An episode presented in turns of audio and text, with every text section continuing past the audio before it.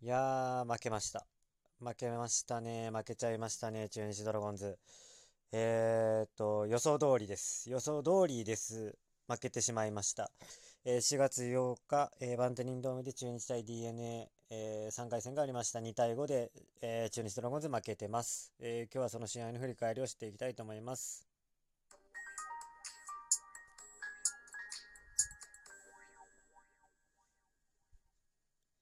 いやー、ほんまムカつきますね。負けると。やっぱね、勝つことがやっぱ最大のファンサービスですよ。うん、やっぱ勝ってなんぼですね。えーと、あれよあれよという間に中日5位です。12試合戦って4勝6敗2、2引き分け。うん。あの DNA が3勝7敗2引き分けで1ゲーム差。あんだけね、えーと、全然勝てないって言われてた DNA。開幕から調子悪くてね、そこにもう1ゲーム差ですよ。もう最下位も時間の問題ですね。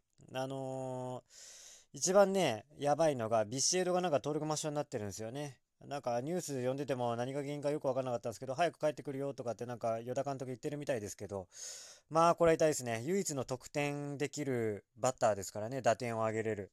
他いないですからね、正直。まあたまにネオが打つぐらい。えっ、ー、と、7試合、2試合ぐらいかな。もうひどいね、本当に。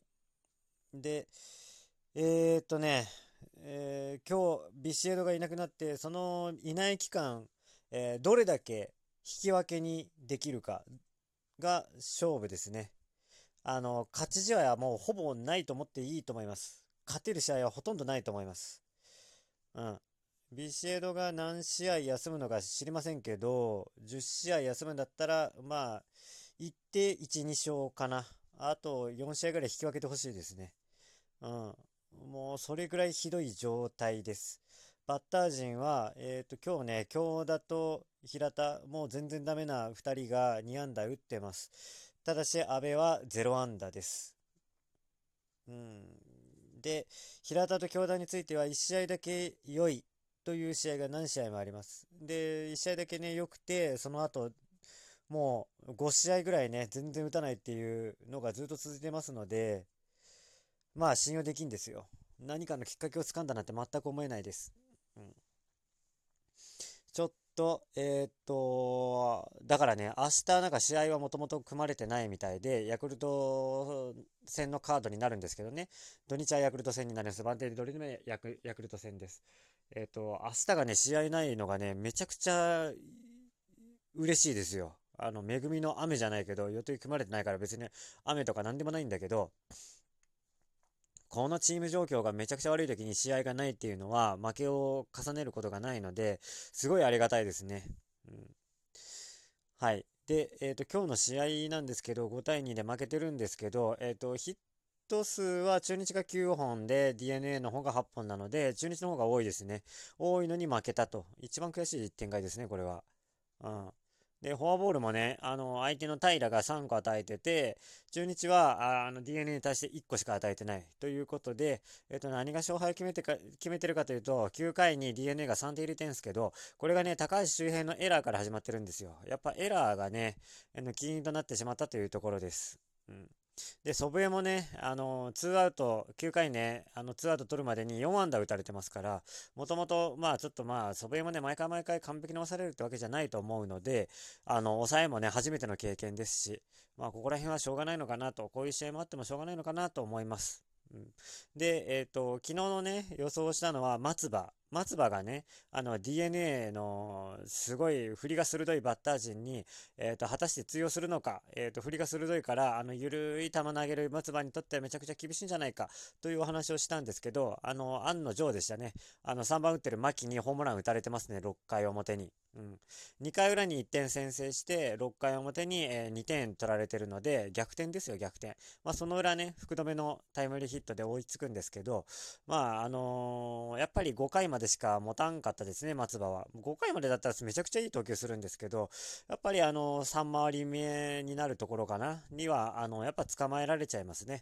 で、えっ、ー、と、ルーキーのね、バッターに、えー捉えられたということは、もう、やっぱり今後の試合、えっ、ー、と、まあ、関東は愚か、6回以降、7回なんて愚かって感じですね。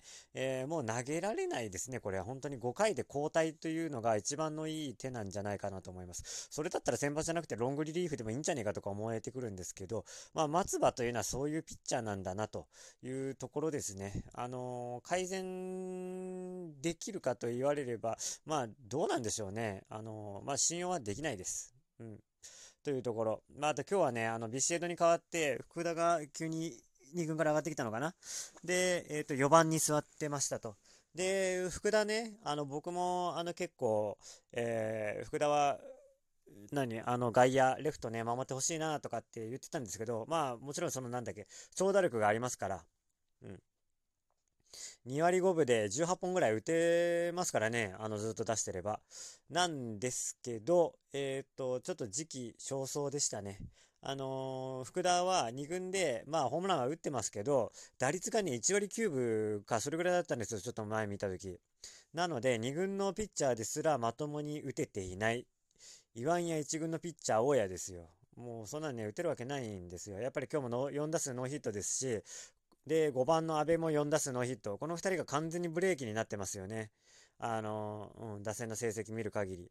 阿部が、まあそうだね。一番やばいのは僕は平田と思ってるんで、平田、京田、阿部の順番にやばい。で、この3人がいる打線というのは9分の3これで使っちゃうんですね。で、え、ー、と、ピッチャーが、えー、まあピッチャーも打たないと仮定すると9分の4です。9分の4打てないバッターが揃った打線になるんですよ。で、割とね、分散して並んでるんで、あの、ピッチャーとしては、あの、抑えどころがね、あの、散らばっていて、あの、かなり攻めやすいんだと思いますよ、これ。うん。まあ、打線的にもすごい攻めやすいでしょうし、まあ本人たちね、今言った3人は全然打てないですし、うん、もう、ちょっと今じゃ対処がないですね。で、高橋周平が調子悪い。調子悪い。バッティングが調子悪いだけならまだしも、守備も調子悪い。今年はね、何なんでしょうね。今日はもう完全にゴロを弾いてるんですよ。あの、ちょっと前までは、えっ、ー、と、一塁送球が悪送球になってたと。ただね、これ悪送球は、ビシエドが今年はあの、脱球の影響から、あの、無理して取りに行かなくなってるので、それでちょっとね、去年までだったらアウトで取ってくれたところを、ビシエドがちょっと取りに行かなくなったってところで、え、ー、と、エラーが増えてきたんだと思ってました。だけど、もうね、今そんなレベルじゃないですね。あの、正面に来たゴロを取れないという状況なので、もうこれ多分、なんだろうな。あの、高橋平ね、ゴールデングラブを2年ぐらいで取ってる選手なので、何が原因かというと、もう多分メンタルじゃないかなと思います。もう何やっても今悪い方向にしか行かない。そんな状態な気がしています。はい。で、えー、っとね、今日は福留が、えっ、と、代打でタイムリー打ちました。2打数1安打1打点。その後、守備もついてるんですね。ネオに変わってかな、これ。うん。で、えー、まあ、福留ね、代打でヒット打って、うん、これはすごい嬉しいですね。あの、代打の切り札としてすごい活躍もうしてますね。ちょっともう、それだけで嬉しいです。うん。というところですね。もう、あとね、うん、気になるのが、えー、僕ね、あのー、結構中日のね、選手のね、あの、まあ、絵が好きなので、中日選手の絵をたまに描いたりするんです。で、えっ、ー、とね、ただね、あの、結構前から描いてるんですけど、5年前ぐらいかな、から描いてるんですけど、なんかね、ちょっと不思議なジンクスに気づいたことがあって、僕はね、絵を描いた選手が、あの、なんか数日か数週間すると、なんかね、すげえ調子悪くなるんですよ。なんか、調子悪くなって2軍に行ったりとか、はたまたね、あの、自由契約になったりとか、うん、あの、途端にあの、後半戦勝てなくなったりとか、なんかね、そういう感じがあるんですよね。うん。なんかね、ちょっとだから今ね、オープン戦の時にちょっとどうしてもね、なんかビシエドがね、かっこよかったから、なんかビシエドのね、絵を描きたいなと思って描いたんですよ。で、これのあのー、この、なんだ、ラジオトークのあの、トップガンにもしてるんですよね。ビシエド。うん。でね、なんか、それが今日ね、登録抹消になっちゃったから、この絵を、ビシエドの絵を描いたのは、え、多分ね、3月ぐらいだったと思うんですよ。3月の後半かなうん。だからね、それがやっぱ数週間来て、また登録抹消になったってことは、なんかね、ジンクス継続な気がしてきていて、ちょっと申し訳ないことしたなと、ちょっと反省してます。うん。まあ、関係性なんて、前、前はね、あのね、あの、若松ですよ、若松。若松ってピッチャー中日にいたんですけど、あのーすごい若くてね、21歳ぐらいで10勝したかな。あれはね、めちゃくちゃ期待したんですよ。何を期待したかというと、チェンジアップがすごいって言われていて、で、チェンジアップって、あのーまあ、素人目線なんですけど、なんだろうな、あのそんなに負荷がかからないと思ったんですよ。負荷が体にね、肘とか肩とか、あれに負荷かからなくて投げれるボールだと思ってたんですよ。なんかその別に球、速い球じゃないし、あの、フォークとかね、フォークもなんか肘に来るとか言われてるし、なんかそういう感じのね、握りでもないし、チェンジアップってすげえ、なんか体に負担の小さいくて効果があるボールなんだなって勝手に思ってたんですけど、それがね、その、だからなんか今後十何年は活躍してくれる選手なんじゃないかなと思って期待してたんですけど、もう結局その1年だけ良くて、あとはもう下り坂で速攻クビになるっていうね、うん。とかがあったので、ちょっと気にしてたんですけど、やっぱビシエドはね、あの、案の定じゃないですけど、ちょっと登録抹消になっちゃったんですよね。すごい、あの、残念です。はい。なんでちょっとまあ、絵を描くのは控えようかなと思います。うん、というわけで、えっ、ー、と、今日は、えー、4月8日のバンテリンドームでの試合の振り返りでした。もう本当にね、あの、一言、本当に悔しいです。負けると。えー、なのでね、あのー、ちょっと中日には、なんかそういう人もいるんだということを踏まえて戦ってほしいなと思いました。